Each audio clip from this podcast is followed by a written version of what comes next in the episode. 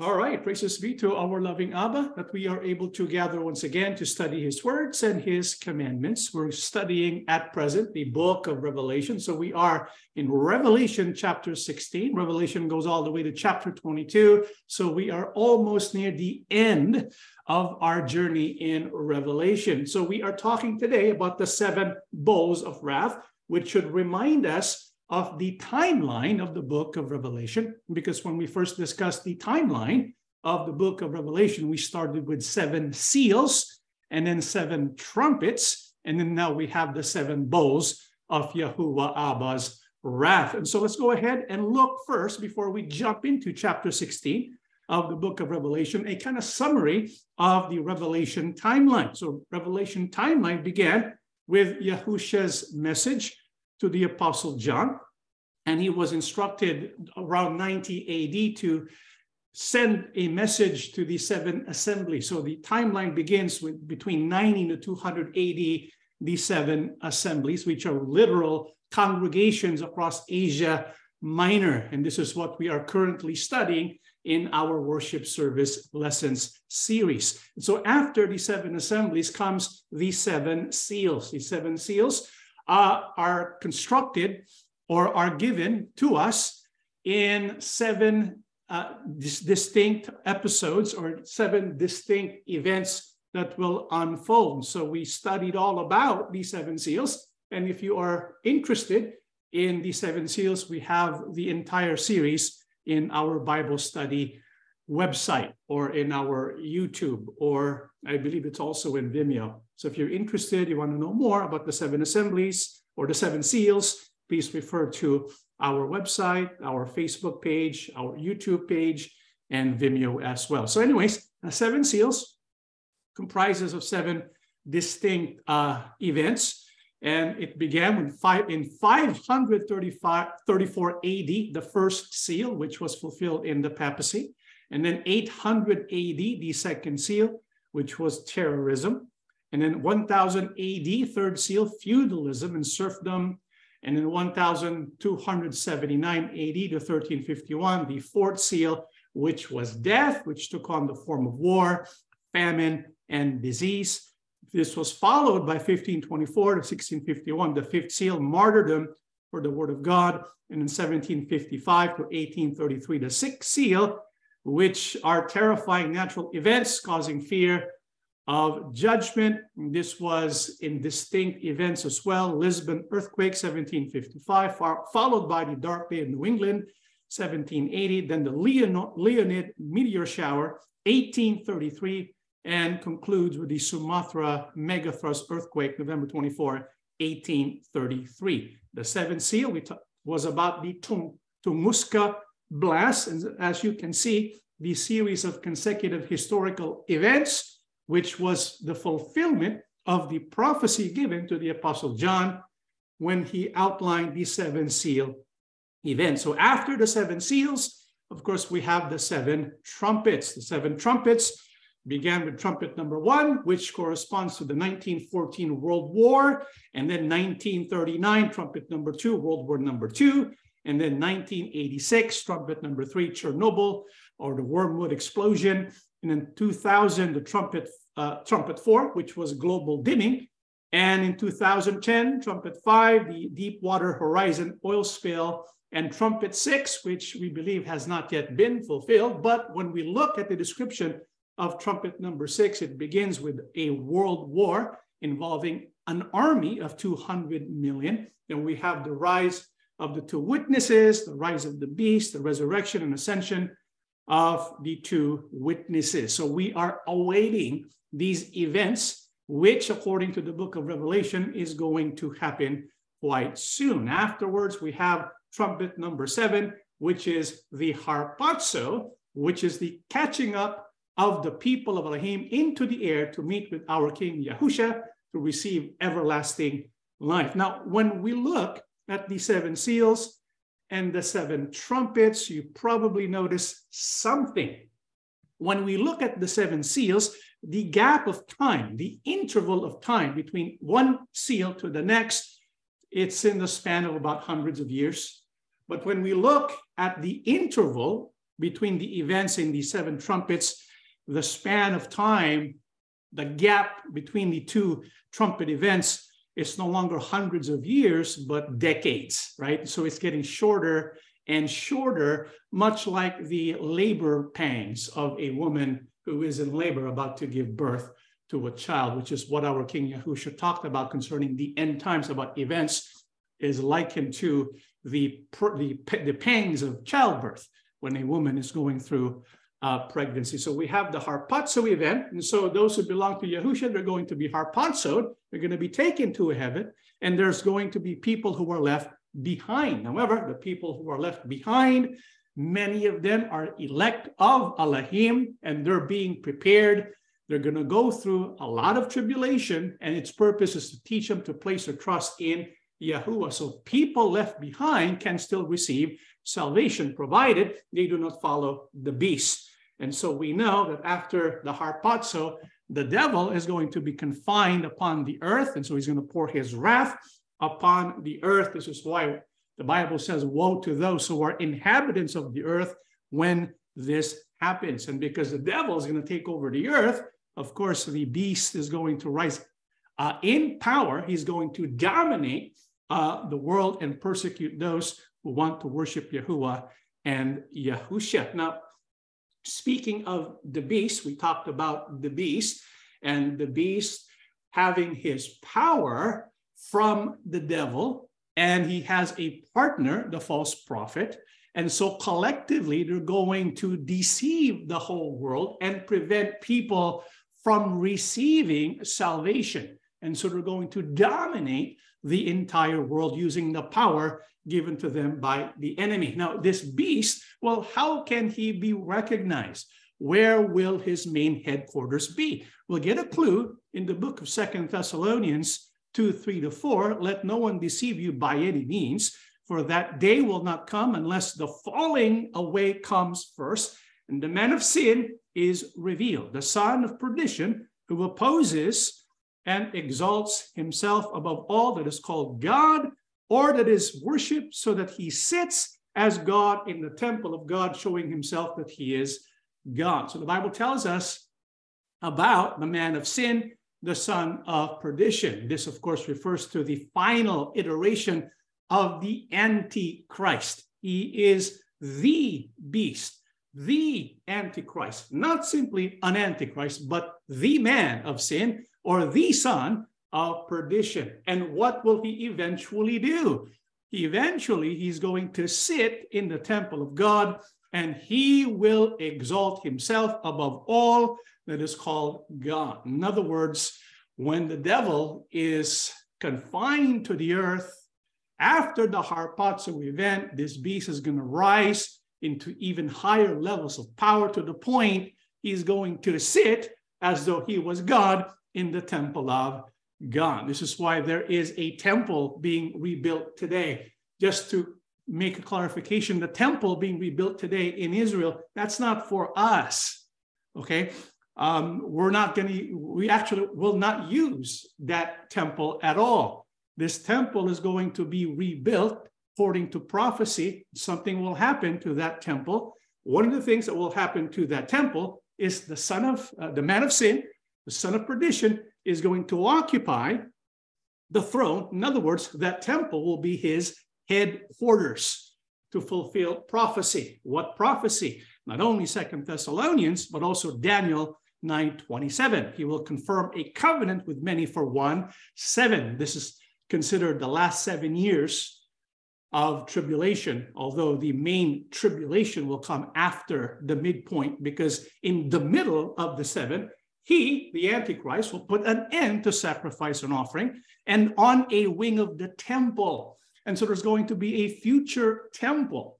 And this beast or Antichrist is going to occupy the temple's throne. And on the wing of the temple, he will set up an abomination that causes desolation. In other words, he will present himself to be the one who is to be worshiped and proclaim himself to be God and receive the worship of the people through the leadership of the false prophet and through the guidance and empowerment of the devil himself. So he's going to cause the abomination that causes desolation, until the end that is decreed is poured out on him. So, according to scripture, yes, the beast will rise into power. However, there is an end that is decreed or poured out on him. And so, when this beast rises into power and he dominates the world and is persecuting and killing the people who profess faith in Yahusha, there's an end for him. And that end comes in the form of the seven bowls of wrath. And so we have now the Revelation timeline, the seven seals, the seven trumpets, and then the seven bowls of wrath. And so let's take a look at these events, which is going to happen really fast, one right after the other. If the seven seals took a span of hundreds of years and the seven trumpets decades, this will take, I believe, days and weeks or probably even shorter. It's going to be one after the other. It's going to be really fast. The seven bowls of wrath. What's the purpose of the seven bowls of wrath? Let's read the book of Revelation 16, verse 1. Then I heard a loud voice from the temple saying to the seven angels, Go and pour out the bowls of the wrath of God on earth. Remember, those who remain on earth are those who are left behind and those who receive the mark of the beast. There's going to be two distinct kinds of people those who receive the mark of the beast, and so they pledge their loyalty to the beast, and those who refuse the mark of the beast and pledge their loyalty to Yahusha. This is why during this time there's an opportunity for people to still receive salvation, provided they reject the beast, they reject the Antichrist, and they follow our King Yahusha. And so, because they're going to have control of everything, because in our previous studies, we know that they control commerce, they control the internet, they control the government, finances. And so, they're going to really persecute those who do not have the mark of the beast. And so, to help the, the people who are left behind so that they can endure the, the suffering, Yahuwah will pour out the bowls of wrath the bowls of wrath is specifically for those who are of the beast. And so the bowls of wrath, to what are they likened to? We read Revelation 16 1. The passage right before that reveals something about the bowls of wrath. What is that? Let's go back to Revelation 15 8. The temple was filled with smoke from the glory of God and from his power, and no one was able to enter the temple till the seven plagues of the seven angels were completed. And so we know when the seventh trumpet sounds, the harpazo event takes place. It was also an announcement there's going to be a new kingdom to be installed. But before this kingdom becomes functioning, we need to remove first the existing kingdoms, including the kingdom led, led by the beast. So to carry this out, there's going to be seven plagues, which are the seven bowls of wrath. So the bowls of wrath are also called what? Plagues. Seven bowls of wrath are seven plagues that will be poured out upon the earth. Something to keep in mind. So the, the, the bowls are called plagues. Not only that, in Revelation 11, verse 8, in the headquarters, the city where the headquarters of the beast, what is it likened to? What is it called? That city. Let's read Revelation 11 8. And their dead bodies will lie in the street of the great city, which spiritually is called Sodom and Egypt, where also our Lord was crucified. So that city, Jerusalem, where eventually the Antichrist, the beast, will make at its as its headquarters the Bible calls it during that time Sodom and Egypt. When we think of Sodom and Egypt, we know they're not in good standing with Yahuwah. And so that great city where also Yahusha was crucified, Jerusalem, it's going to be called Sodom and Egypt. And so what we have here is some kind of pattern.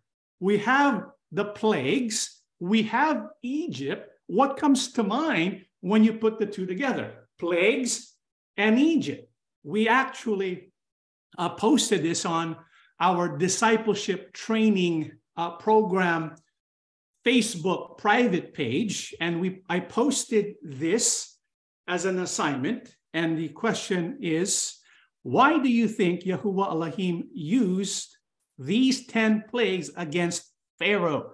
Do you think this pattern will repeat in the end times? Please write your answers in the comments below. And we're so pleased with the comments that came out because there was one who said these plagues were used because during the days of Israel in Egypt, the Egyptians, well, they followed and obeyed and worshiped local gods, like the god of the frogs, right? The god of uh, flies, the god of the cows. And so Yahuwah used these plagues to basically mock the Egyptian false gods. And so the plagues were used to kind of mock the Pharaoh and the Egyptians. One of the one of our brothers kind of mentioned that comment. It was actually very insightful. And also, when we ask the question, what um, do you think this pattern will repeat in the end times? We're so pleased because many were able to catch that right away.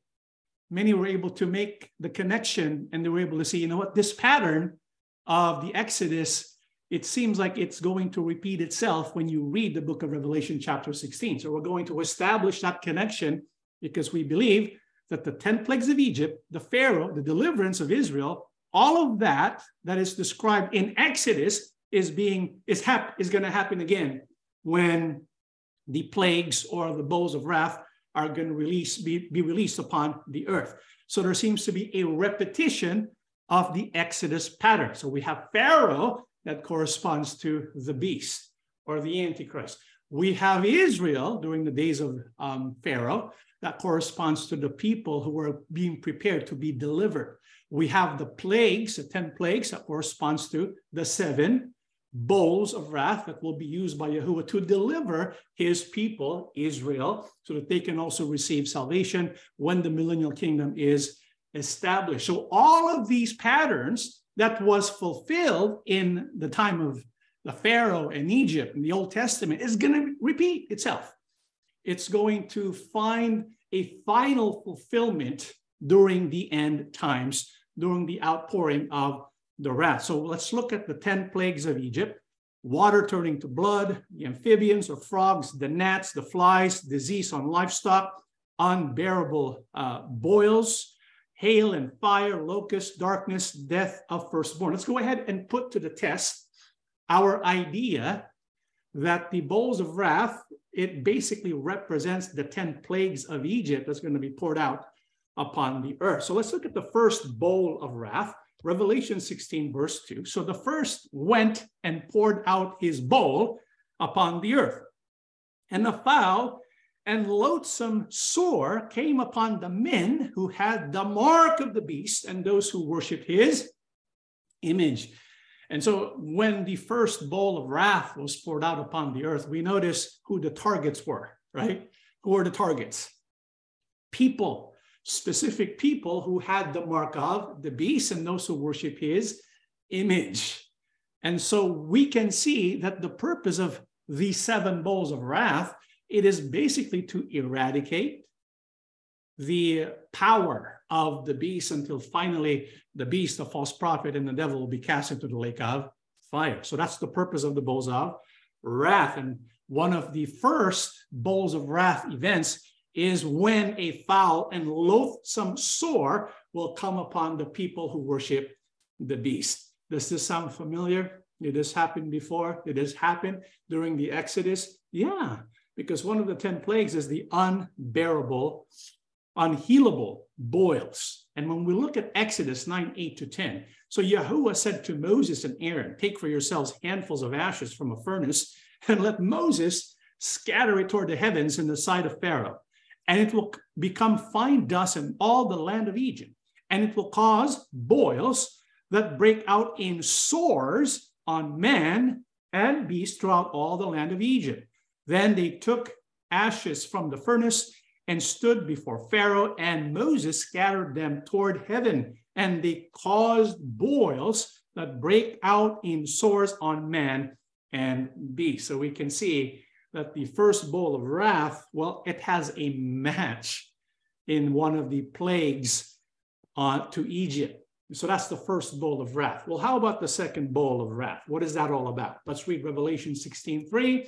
And the second angel poured out his bowl on the sea, and it became blood as of a dead man, and every living creature in the sea died. And so this should ring a bell, right? What happens when the seventh, uh, the second wrath, second bowl of wrath was poured upon the earth? What happened to the seas? Bible says it became blood. Perhaps the living creatures also, a lot of them perish because that represents bloodshed. And so on the sea, we know that the sea became blood. That's the second bowl of wrath. We know in Exodus something similar happened in 20 to 21, and Moses and Aaron did so just as Yahuwah commanded. So he lifted up the rod and struck the waters that were in the river in the sight of Pharaoh and in the sight of his servants. And all the waters that were in the river were turned to blood. The fish that were in the river died, the river stank, and the Egyptians could not drink the water of the river. So there was blood throughout all the land of Egypt. So during the Exodus event, during the time of Pharaoh in Egypt and Israel there in Egypt as slaves, we know that when this plague hit, the rivers the source of fresh water to drink, it was affected, right? And so the people could not drink the water of the river. It turns out the third bowl of wrath is also about water turning into blood. But this time it's not the sea that turned into blood. According to Revelation, what will turn into blood as well? Let's read Revelation 16 47. Then the third angel poured out his bowl on the rivers and springs of water, and they became blood. And I heard the angel of the water saying, You are righteous, O Yahuwah, the one who is, and who was, and who is to be, because you have judged these things. For they have shed the blood of saints and prophets, and you have given them blood to drink, for it is their just due. And I heard another from the altar saying, Even so, Yahuwah God Almighty, true and righteous are your judgments. And so, for the third bowl of wrath, the waters turn into blood.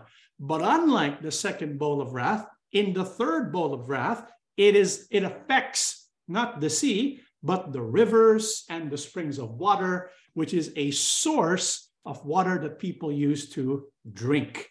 And so when this took place, the Bible says that this judgment is just or this judgment is right, is right. It is righteous because the men and the, the beast powers and the people who work for the beast, what did they do to the people of Elohim? They slaughtered them, they martyred them because they profess faith in our king, Yahusha. And so it's but right, you shed blood, you're going to drink blood. And so this was the judgment of Yahuwah that's going to be poured out upon the earth. I, I don't know how long a person can survive without drinking water. How long can a person survive without food? I mean, don't try, you know, to fast for 40 days or 40 nights, just like what one of those pastors did. If tried to fast for 40 days and 40 nights and they died. Um, but how many, how long can a person survive without food? How long can a person survive without oxygen? How long can a person survive without water? And so here, this was a big judgment, and this happened when the third bowl of wrath was released upon the earth. But both, both the second and the third connects to the waters turning into blood, one of the 10 plagues of Egypt. Now let's go to the fourth bowl of wrath, Revelation 16, 8 to 9.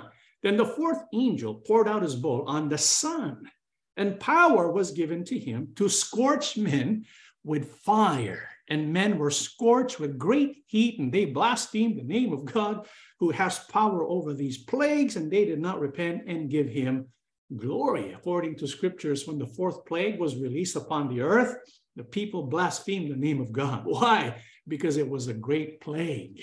What was this plague about? Intense heat. The Bible says power was given to him to scorch men with fire. So the fourth angel had this power to scorch men with fire. And the fourth angel poured out his bowl also on the sun. And so there's this fire, there's this intense and great heat, and it brought a lot of suffering and pain upon the earth. And it turns out one of the one of the 10 plagues, there is the plague of hail and fire. Exodus 9, 23. And Moses stretched out his rod toward heaven, and Yahuwah sent thunder and hail, and fire darted to the ground, and Yahuwah rained hail on the land of Egypt. So Egypt's getting bombarded by a lot of plagues during the days of Pharaoh, right? And during the days of the end times, at the end of the age, there's also going to be a lot of heat, a lot of fire that's going to destroy the city. We're not surprised by this because as we look at the pattern of the Old Testament and the New Testament, it tells us that the place that is being attacked, because it's the main headquarters of the beast, is likened not only to Egypt, but it's also likened to what city? Huh? Sodom, right? The great city was, uh, which spiritually is called Sodom and Egypt, where also Yahuwah was crucified. This is why that great city where the, the, the Antichrist is the leader and the king is going to be destroyed prophetically by fire, the same way Sodom was destroyed. And so in the book of Genesis, uh, this is what happened to Sodom. Then Yahuwah rained brimstone and fire on Sodom and Gomorrah from Yahuwah out of the heavens. So he overthrew those cities, all the plain, all the inhabitants of the cities, and what grew on the ground. And so the Old Testament tells us what happened to Sodom. And so this tells us in the future, this place where the Antichrist is going to be using as its main headquarters is also going to be destroyed by fire. So that's the fourth bowl intense heat and fire. The fifth bowl of wrath is in Revelation 16 10 to 11. Then the fifth angel poured out his bowl on the throne of the beast and his kingdom became full of darkness, and they gnawed their tongues because of the pain. They blasphemed the God of heaven because of their pains and their sores, and did not repent of their deeds. And so, in the fifth bowl of wrath, the Bible describes there's going to be darkness that will overcome the kingdom, which basically is the whole world there's going to be there's going to be darkness upon the kingdom and this darkness is going to also bring a lot of pain because the bible says they gnawed their tongues because of the pain i don't know if that reminds you of something like uh, weeping and gnashing of teeth remember that phrase about weeping and gnashing of teeth and so when the four the fifth angel pours out his bowl there's going to be darkness and darkness is, is something which, which is also the um, one of the 10 uh, plagues of Egypt, right? Exodus 10, 21 to 29 speaks of the plague of darkness in Exodus 10, 21 to 23. Then Yahuwah said to Moses, stretch out your hand toward heaven that there may be darkness over the land of Egypt, darkness which may even be felt. So Moses stretched out his hand toward heaven and there was thick darkness in all the land of Egypt three days. They did not see one another, nor did anyone rise from his place for three days. But all the children of Israel had light in their dwellings. And so the Bible says when the plague of darkness struck Egypt during the days of Pharaoh and the days of Moses, this darkness was so immense it can be felt and there's this thick darkness covered all the land of Egypt for three days. Why three days? It's a good question. That's your assignment. Remember, every detail in the Holy Bible is there for a reason. Why was there three days of darkness in the land of Egypt? What could be the reason for the three days? I want you to find out. Okay, that's your assignment. We'll talk about it when you maybe in, in our discipleship training program posts. Okay. Anyways, so what we find in the, the fourth and fifth uh, outpouring of the bowls of wrath, we have fire and darkness. We know darkness, it represents um, punishment, because in the parable of our King Yahusha, cast the unprofitable servant into the outer darkness. There will be weeping and gnashing of teeth. So we know that the lake of fire or punishment in everlasting torment is also likened to everlasting darkness or outer darkness. And so what we have with the fire and the darkness is basically a preview of the lake of fire. So the fire and the darkness of the fourth and fifth bowls are a preview of the lake of fire. So those are the first five bowls of wrath. The sixth one is very interesting. Six bowls of wrath, according to Revelation 16, 12 to 14, is as follows. Then the sixth angel poured out his bowl on the great river Euphrates, and its water was dried up, so that the way of the kings from the east might be prepared. And I saw three unclean spirits like frogs coming out of the mouth of the dragon, out of the mouth of the beast, and out of the mouth of the false prophet, for they are spirits of demons performing signs, which go out to the kings of the earth and of the whole world to gather them to the battle of that great day of God Almighty. And so that's what's going to happen when the sixth bowl of wrath is poured out upon the earth. Now, when the sixth bowl of wrath is poured out, it mentions frogs, right? And this should also help, uh, we should be reminded again of the 10 plagues, because in one of the 10 plagues was the plague of frogs. You might think, how can a frog be a plague? How can a frog be something harmful? Well, I guess when you have too much of them. Because in the plague of the frogs, this is what happened. Exodus 8, 1 to 7. And Yahuwah spoke to Moses, Go to Pharaoh and say to him, Thus says Yahuwah, let my people go, that they may serve me. But if you refuse to let them go, behold, I will smite all your territory with frogs. So the river shall bring forth frogs abundantly, which shall go up and come into your house, into your bedroom, on your bed, in the houses of your servants, on your people, into your ovens, and into your kneading bowls. That's why it's pretty bad. Nothing wrong with frogs per se, but if they're in your kneading bowls and in your beds, in your bedroom, and in your ovens, that's pretty problematic. And the frog shall come upon you, on your people, and all your servants. And Yahuwah spoke to Moses, Say to Aaron, stretch out your hand with your rod over the streams, over the rivers, and over the ponds, and cause frogs to come up on the land of Egypt. So Aaron stretched out his hand over the waters of Egypt, and the frogs came up and covered the land of Egypt. And, and the magicians did so with their enchantments and brought up frogs from the land of Egypt. And so, according to one of the 10 plagues, the plague of frogs was pretty problematic because it overwhelmed the people in the land of Egypt. So that's the plague of frogs. However, how will the frogs be a plague in the outpouring of the wrath of God when it represents the sixth bowl?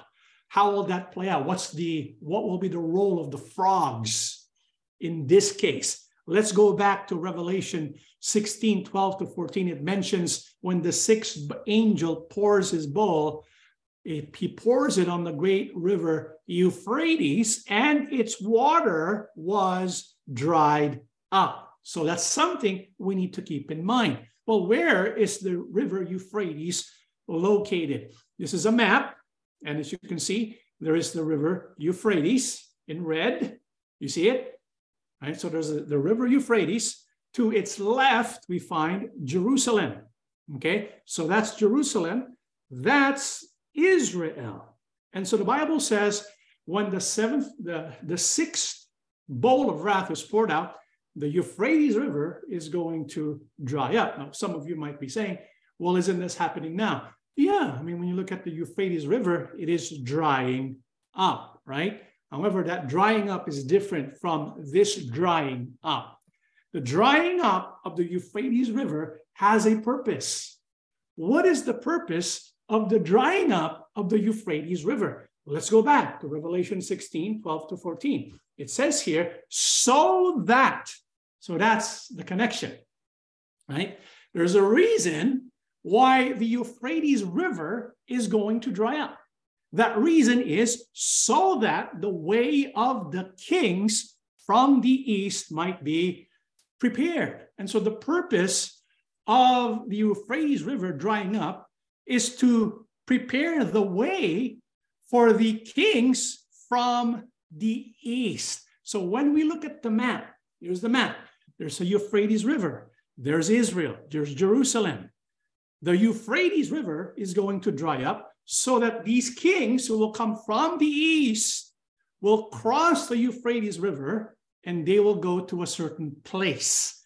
We'll find out later on what that place is, why this has to happen, and what the purpose of this is. However, when we look at the uh, this prophecy of the kings of the east who will come from the east and cross the Euphrates rivers, the, the Euphrates River, there is one religion, not going to mention the name, there's one religion today who teaches that the kings from the east refers to them. They refer to themselves as kings and priests of, of, uh, of Jesus Christ, right? And so they are from the east, they're from the far east, and so they're going to cross the Euphrates River when the Euphrates River dries up. And in their interpretation of the, the Bible, the Euphrates River that's drying up refers to the Catholic Church. And so when the Catholic Church dries up, then that prepares the way for this church to cross the Euphrates River. So they refer to themselves as the kings from the east. Now, I don't believe this is the proper explanation for the prophecy in Revelation chapter 16, or it could be, but I would not want to be included among the kings of the east. I would not. Because if you are included among the kings from the east, what will happen to you? Well, let's keep reading the prophecy. Revelation 16, 12 to 14. That's what you see there. Remember the frogs? What was the purpose of the frogs? It says here, and I saw three unclean spirits like frogs. So the frogs in this case, it's not literal frogs like it was in Exodus. These are unclean spirits, unclean spirits or spirits of demons. And so these frogs are going to come out. And what where will they come from? From the mouth of the dragon, mouth of the beast, and mouth of the false prophet. So these unclean spirits, spirits of demons, they will be working with the dragon, the beast, and the false prophet. Remember, the dragon, the beast, the false prophet, they have power. What is their work? To deceive. And in order to deceive, sometimes they're going to show miracles false miracles that will cause people to be deceived. So, one of the things that the spirits, the unclean spirits like frogs, are going to do is to convince the kings of the east to join them in their battle. That's why it says here, for they are spirits of demons performing signs. The reason why they're going to perform signs is so that they can go out to the kings of the earth and also the whole world and gather them to the battle, that great day of God Almighty. So if you are included in the kings of the east, the Bible says the purpose for why the Euphrates River is going to dry up is so that the kings from the east will be convinced by the false prophet, the beast, and the dragon to be on their side to fight with them in this great battle that will take place on the great day of God Almighty. So they are included in this uh, gathering. So the purpose of the frogs, these evil demonic spirits, is to gather kingdoms, to gather kings. And those who will be convinced include the East, the kings from the East. And so when the frogs will gather these kings from the East and also from other parts of the world, where will these frogs gather them to? Let's read Revelation 16. Behold, I'm coming as a thief. Blessed is he who watches and keeps his garments, lest he walk naked and they see his name. And they gathered them together to the place called in Hebrew Armageddon. There's this place called Armageddon. And that is the place where the false prophet, the beast, and the dragon through the instrumentality of unclean spirits, spirits of demons, who use signs and perform wonders. It is that place where the kings of the east and the other kings of the world are going to be gathered to. Armageddon. They're going to be gathered in Armageddon. Do you know what happens in Armageddon? A great slaughter.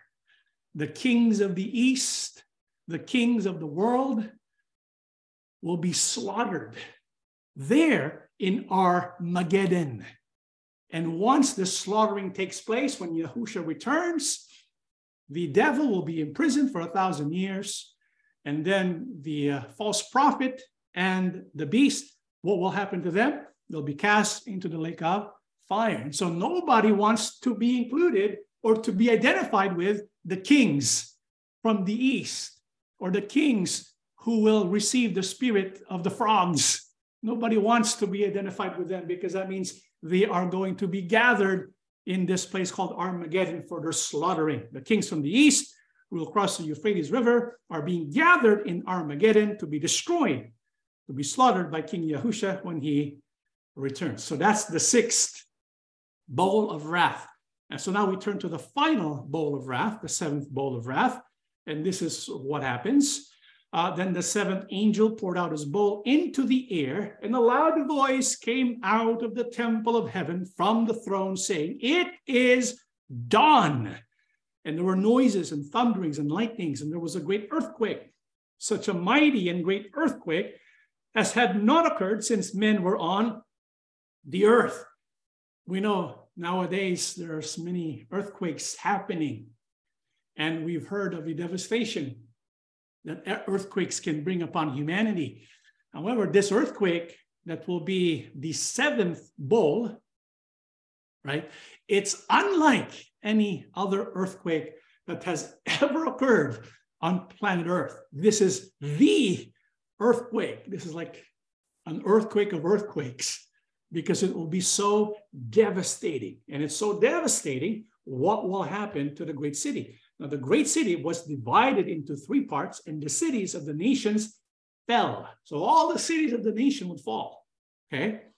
And great Babylon was remembered before God to give her the cup of the wine of the fierceness of his wrath. Then every island fled away, and the mountains were not found, and great hail from heaven fell upon men, each hailstone upon the weight uh, about the weight of a talent men blasphemed God because of the plague of the hail, since that plague was exceedingly great. And so, because of the earthquake, the cities would fall. And so, in the sixth trumpet event, we know that the, the city, a tenth of the city would fall. In the sixth trumpet event, remember that? Because of the earthquake and because of the hail. This time, not a tenth of the city, all the cities are going to fall because of the earthquake. And on top of that, this plague will include a hailstorm.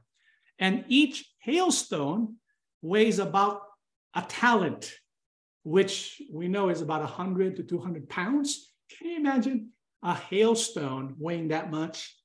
So you have the earthquake and you have the hailstone weighing about 100 to 200 pounds. Because this happened, you can already imagine all the cities of the world are going to be destroyed. There's going to be, I mean, if there's going to be survivors, not too many, but there will be survivors, just to let you know, because the survivors of different nations during the millennial kingdom will be gathered together to worship Yahuwah in the new in Jerusalem when it's rebuilt, okay, when the, new, the temple is rebuilt. But here, when the seventh plague is announced, the seventh bowl of wrath, the Bible says the cities are going to fall, they're going to be destroyed by hailstones. And this corresponds to the hail, which is one of the 10 plagues of Egypt. In Exodus 9 24 to 26, so there was hail and fire mingled with the hail, so very heavy that there was none like it in all the land of Egypt since it became a nation. And the hail struck throughout the whole land of Egypt, all that was in the field, both man and beast.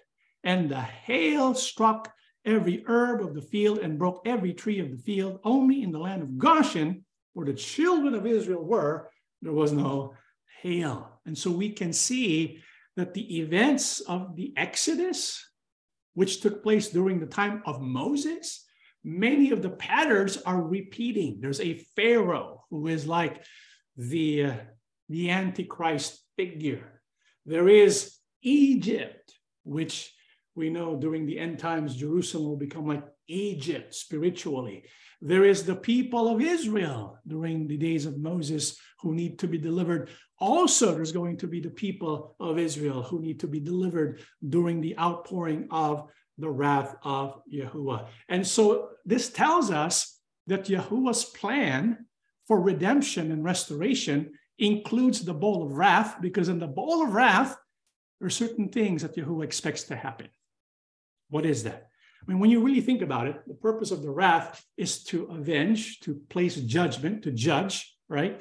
The beast and those who follow the beast. That's the purpose of Yahuwah's judgment. However, there's also a secondary purpose. What could that be? When we read the bowls, the fourth bowl, for example, this is what Yahuwah expected to happen. The Bible says in verse 9, and men were scorched with great heat. This is the fourth uh, bowl of wrath. And they blasphemed the name of God, who has power over these plagues. And they did not repent and give him glory.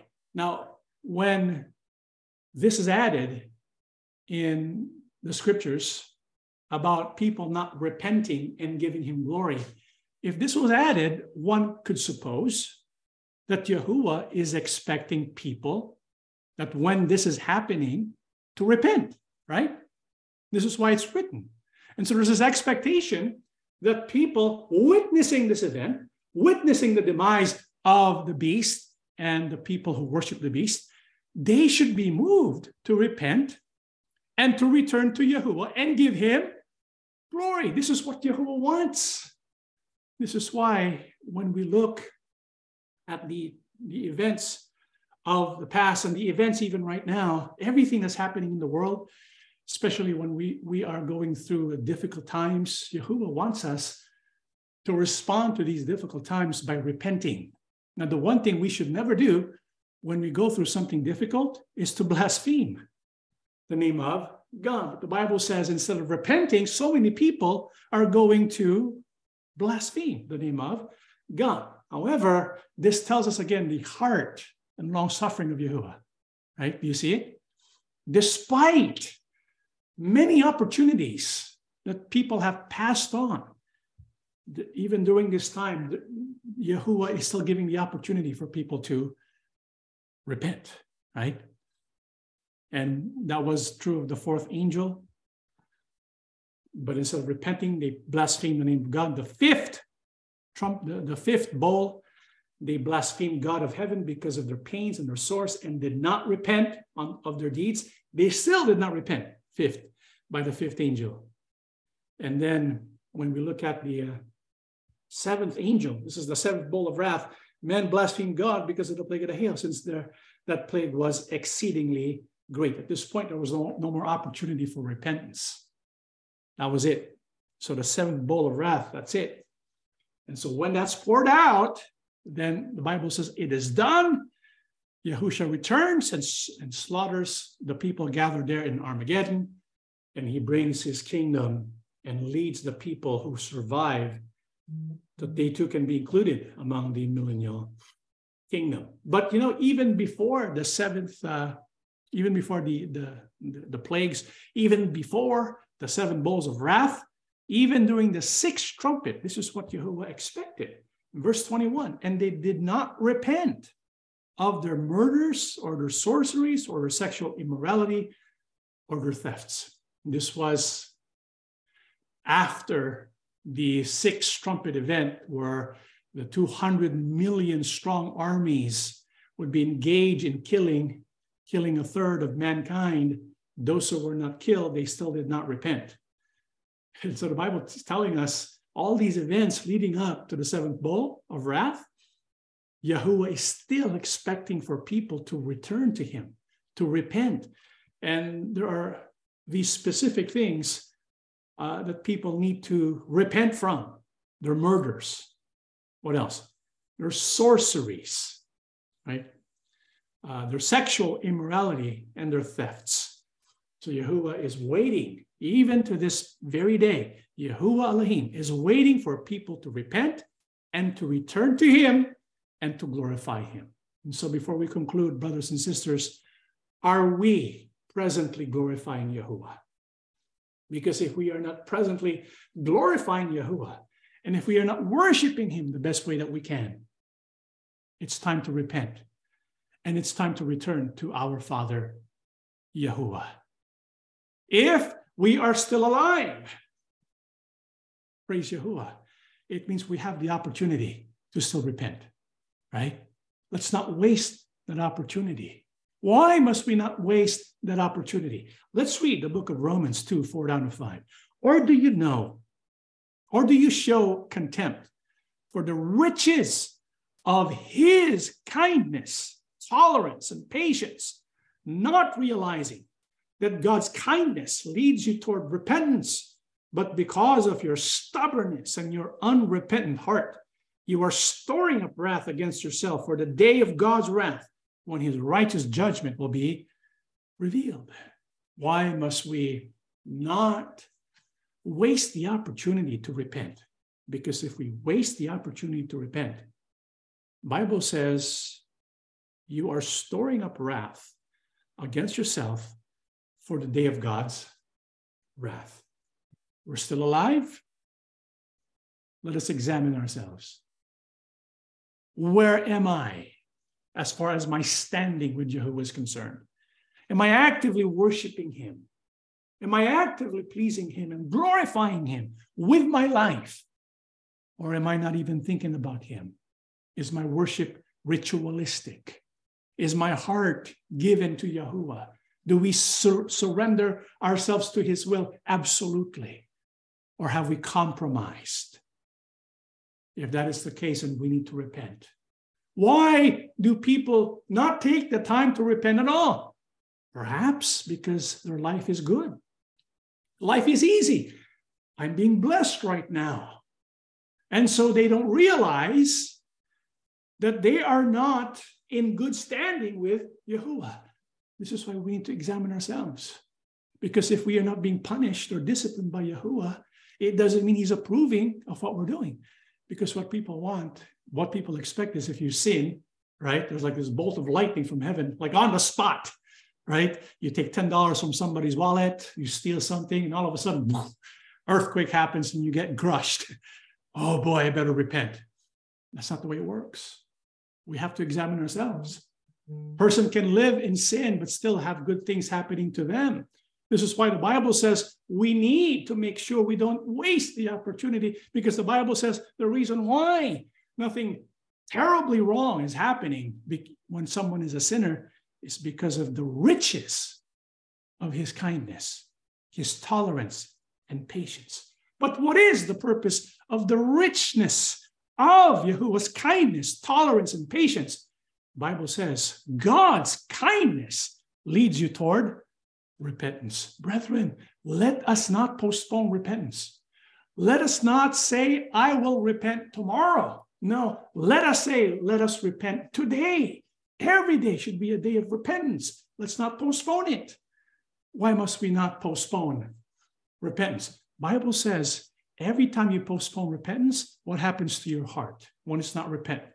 It becomes stubborn. It becomes hard. Does that sound familiar?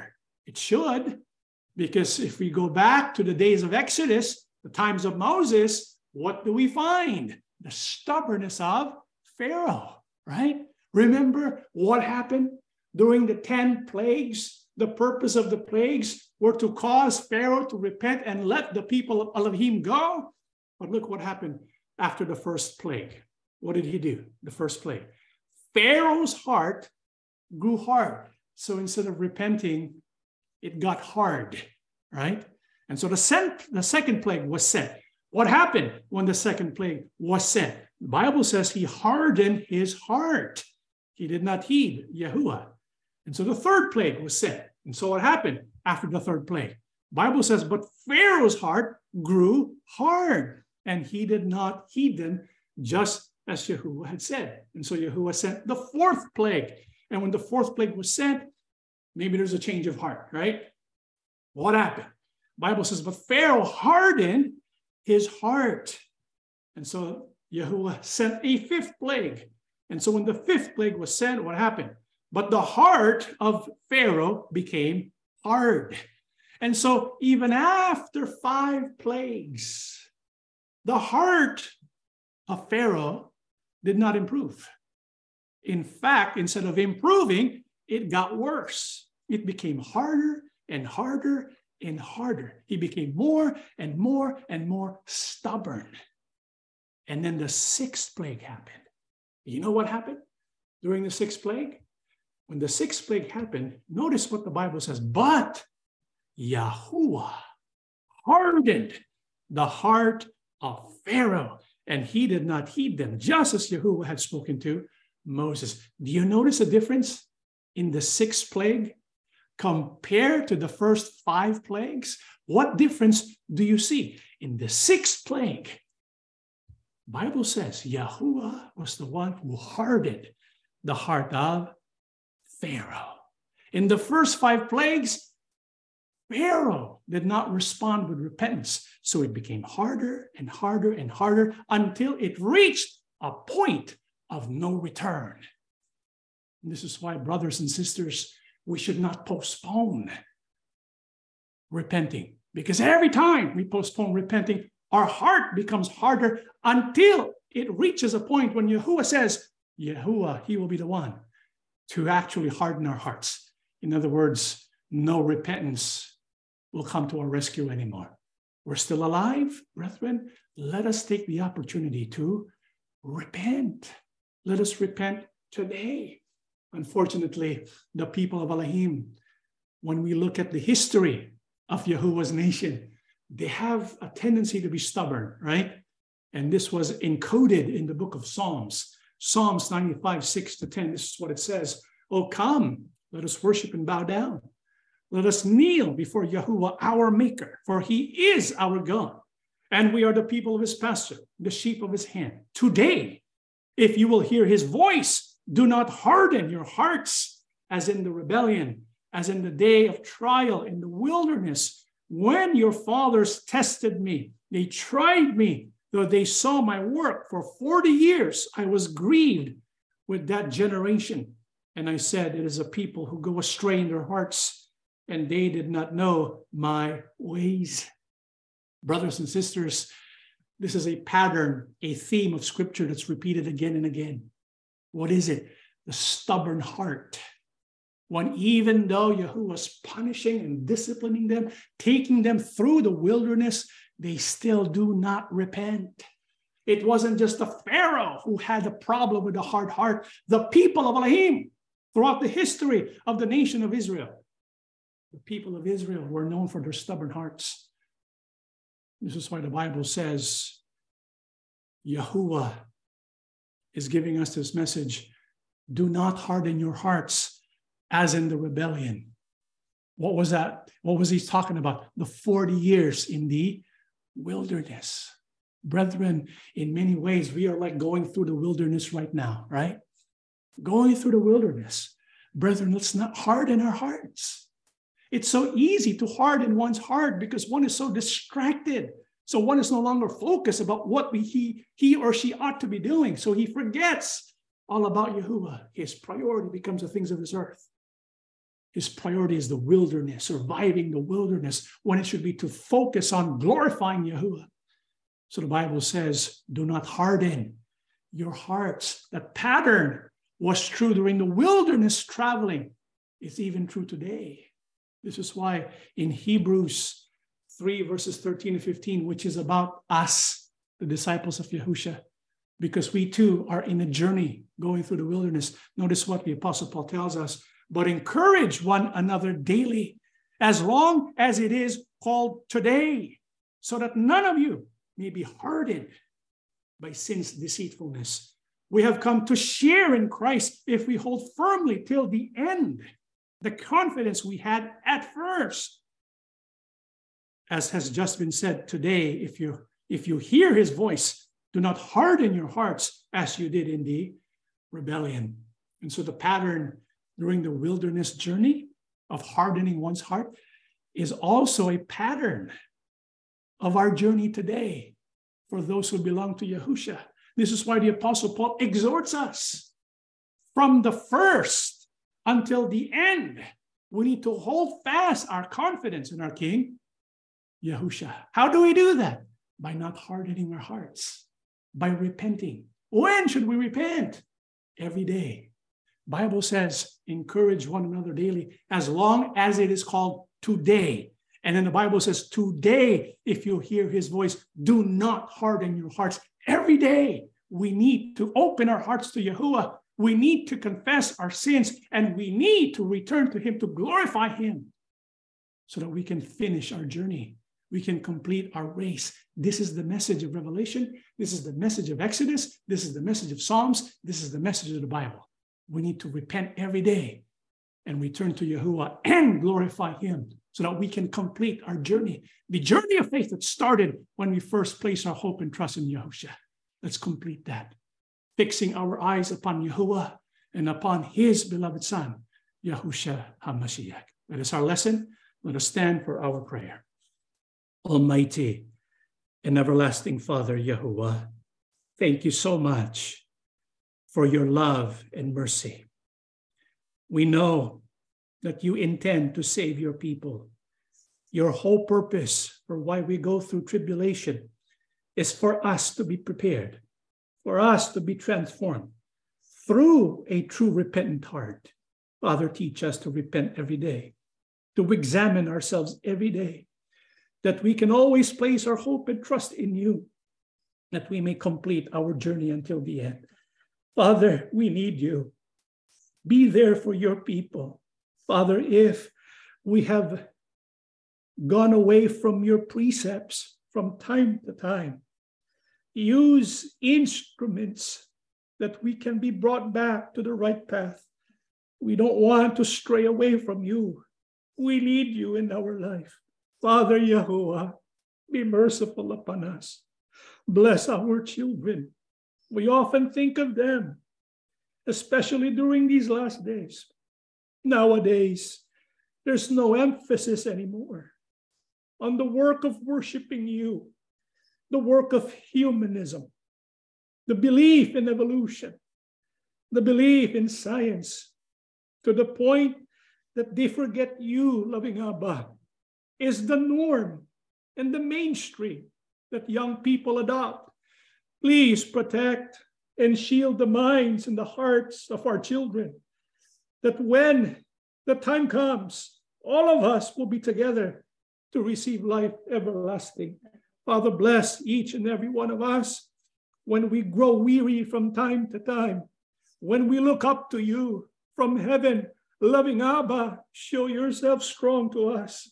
We need you. Please forgive us all our sins and make us strong in our work.